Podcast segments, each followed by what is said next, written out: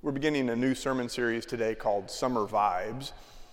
As the summer begins, we'll be exploring the theology to be found in some of our favorite pastimes of this season, from summer reading to summer movies, summer vacations to summer musicals. This is the time of year when we unplug and unwind and participate in activities that restore us. And our premise in this series is that there is theology to be found in all of these pastimes. So we're going to be spending the month of June talking about that, beginning today with the joys of settling into a good summer reading book.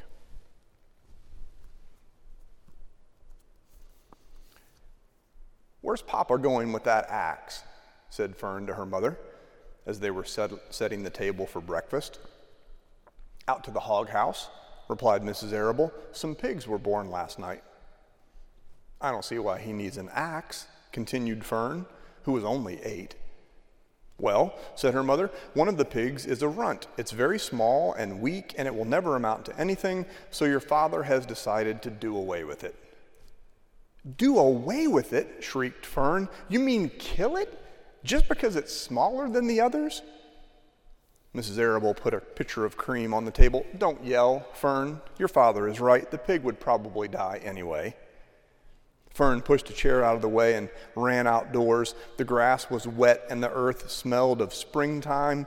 Fern's sneakers were sopping by the time she caught up with her father. Please don't kill it, she sobbed. It's unfair. So begins a book that probably most of us read or had read to us as children, a book that was a, a Newbery Honor awardee when it was released, a book that's on the National Education Association's uh, Teachers Top 100 Books for Children list, a book about a pig named Wilbur, about the little girl who saves his life, about the animal friends he makes in the barnyard, and about the spider who saves his life a second time. I'm talking, of course, about E.B. White's 1952 classic, Charlotte's Web, a beautifully written children's book uh, with an important message. An important message for children of all ages, from pre K to all grown up. In exploring the theology to be found in Charlotte's Web, we're, we're talking about uh, what our children can teach us. We're talking about a core principle of the Christian faith that is sometimes most evident, if you ask me, in Jesus' youngest disciples. It's a principle that it's, that's at the heart of the story of Charlotte's Web. It's also a principle that we're going to explore through the words of the Apostle Paul in two different verses from his letters. So we're just reading, like I said, two verses this morning. The first one's going to be from Romans chapter 14, verse 19. Let us then pursue what makes for peace and for mutual upbuilding. This is the Word of God for the people of God. Thanks be to God. One of the reasons that, that Paul's letters are so important is that they give us a window into uh, the young Christian movement as it was trying to make its way in the world, as they, they grew and tried to figure things out along the way.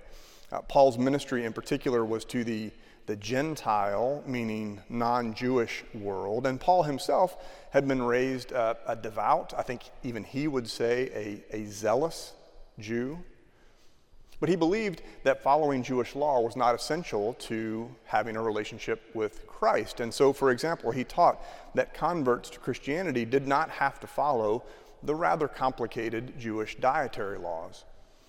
For some Christians who had converted to Christianity from Judaism, however, that the dietary laws were still an important part of their personal piety. It was still something that they considered to be important in their relationship with God. And in this section of the letter to the Romans, Paul deals with this issue. He essentially tells Gentile Christians not to eat bacon in front of Jewish Christians. He says, uh, and I'm obviously paraphrasing here, of course, it's fine to eat bacon. God does not care one way or the other what you eat, but don't do something that shakes the faith of your brother or sister in Christ. In other words, Paul's point here is that uh, we should remember that our faith is not all about us. To quote him directly, in chapter 14, verse 15, he says, If your brother or sister is being injured by what you eat, you are no longer walking in love. Do not let what you eat cause the ruin of one for whom Christ died. or, in other words, uh, Christianity is not an individual endeavor. It's not just about me and Jesus and my Bible. There's a, a different, I might say, bigger principle at work. Okay. Speaking of bacon, let's get back to Wilbur. After Fern rescues Wilbur, she raises him until he's past his runty stage, and Wilbur eventually goes to um, Fern's uncle Homer, where he gets to, to live in the barnyard. Now, at first, he has a hard time fitting in with the other animals until he's befriended by a spider named Charlotte. Eventually, the animals in the barnyard become friends despite their obvious differences. And then one day, Wilbur learns that he's destined for the breakfast table. Charlotte intervenes, weaving into her web sayings about Wilbur, including some pig and terrific and radiant and humble. As you might imagine, praise for Wilbur, woven into a spider's web, creates quite a stir people start showing up to see Wilbur, believing that either divine intervention or some mystical force of nature is at work in Uncle Homer's barnyard. You've probably read the book, or at least know the story, so you know, of course, that Charlotte's plan works. Saved from the breakfast table, Wilbur is entered into the, into the, county fair. Visitors flock to the fair to see him. Uncle Homer gets a prize and a medal for his famous pig and Wilbur's destiny changes from food item to famous family pet. At his moment of triumph, Wilbur learns that, that Charlotte does not have much longer to live. Having laid her eggs, she will soon have completed her life cycle, which leads to this, this poignant exchange. Why did you do all this for me? Wilbur asked. I don't deserve it. I've never done anything for you. You have been my friend, replied Charlotte. That in itself is a tremendous thing. I wove my webs for you because I liked you. After all, what's a life anyway? We're born, we live a little while, we die. A spider's life can't help being something of a mess with all this trapping and eating flies. By helping you, perhaps I was trying to lift up my life a trifle. Heaven knows anyone's life can stand a little of that. You know the story. It's such a sweet story. But it's a profound one, too, because it describes something important, something that all of us are searching for, something that, that all of us, I think, can find here in the church, in the body of Christ. Wilbur and Charlotte are brought together by circumstance, but through kindness and what the Apostle Paul might call mutual upbuilding, they and the other animals in the barnyard find community. Community that comforts them, community that nurtures them, community that, that literally saves their lives in some instances, and in every instance lifts up their life more than a trifle kind of like the church. Now, there are lots of things that the church is about. We're about salvation, about introducing people to Christ so that they might have a, a life giving relationship with God. We're about service to the world, which is something that this congregation takes very seriously. We're about the, the biblical concept of justice, which means uh, giving voice to the voiceless and looking out for those on the margins. All of these aspects of the church are vital but they're all made more poignant and more possible and more meaningful because we get to do them together. From the very beginnings of the Christian movement, in fact, being in community has been an essential aspect of what it means to be the body of Christ. Because, let's face it, in the words of Charlotte, life can't help being something of a mess from time to time. And the community that we find here gives us a like minded circle of friends who help us to bear life's low points. Being in community gives us a, a like minded circle of friends with whom to share life's high points. And the community that we find here gives us important ways to make a difference in the world. All right, just one more verse from Paul. this from Galatians chapter 6, verse 2. Bear one another's burdens, and in this way you will fulfill the law of Christ. Bear one another's burdens. Now, E.B. White does not tell us if Charlotte and Wilbur are Christian, but she certainly helps him bear his burdens. And as we'll hear shortly, uh, in the end, he'll help her bear hers as well. In fact, the entire story of Charlotte's Web describes what it means to be in community, peace, and mutual upbuilding and bearing one another's burdens. For those of us in the body of Christ, our, our community grows out of our common identity as sisters and brothers in Christ. And it's fitting, I think, that this, this simple lesson, beautifully told, comes to us in the form of a book that we're introduced to as children. because kids, kids know something that we adults too often forget. It's a, it's a lesson that I think they can help us to remember.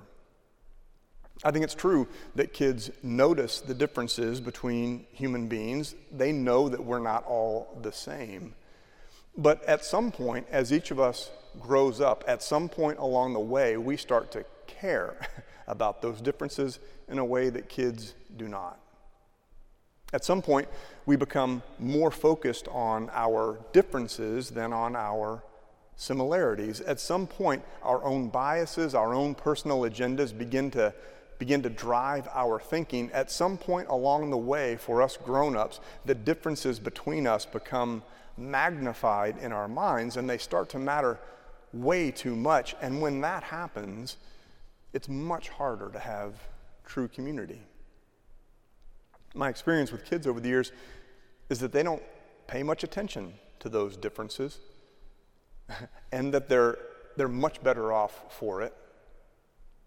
And I wonder if maybe that's why Jesus said, Let the little children come to me and do not stop them, for it is to such as these that the kingdom of heaven belong. Our children have not yet developed biases and personal agendas to stand in the way of their friendships. If we've done our jobs correctly, uh, they know that they're loved by God. They know that God loves them all equally. Jesus was onto something, it seems to me. Usually is, after all. Kids are perhaps the, the best example, or maybe better put, the clearest example of a, a vital principle of the Christian faith, a principle that is beautifully portrayed in Charlotte's Web, what true community looks like and why it's so important. Would that all of us grown up kids might follow their example and experience the gift of a true community in Christ. As summer begins, maybe our prayer can be that we all would take the opportunity to spend plenty of time with the kids in our lives, listening for the Holy Spirit to speak to us through them. If you know the story, you know how, that, how it ends. After Charlotte dies, uh, Wilbur ensures that her eggs are safe and sound because, after all, we're, we're called to care for and to look out for each other. He lives in the barnyard in peace, having found the kind of community that we all long for forever grateful for what his friend had done for him.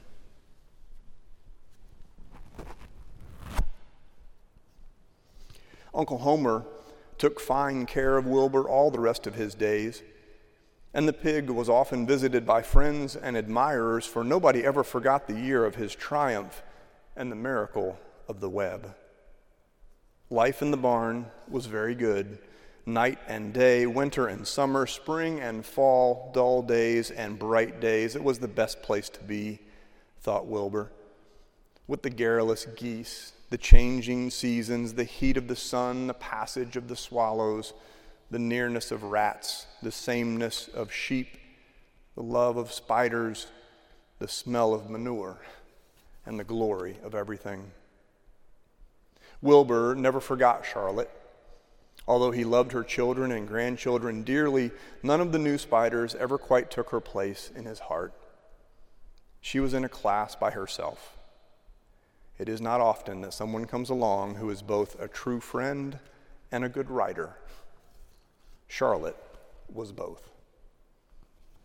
The end.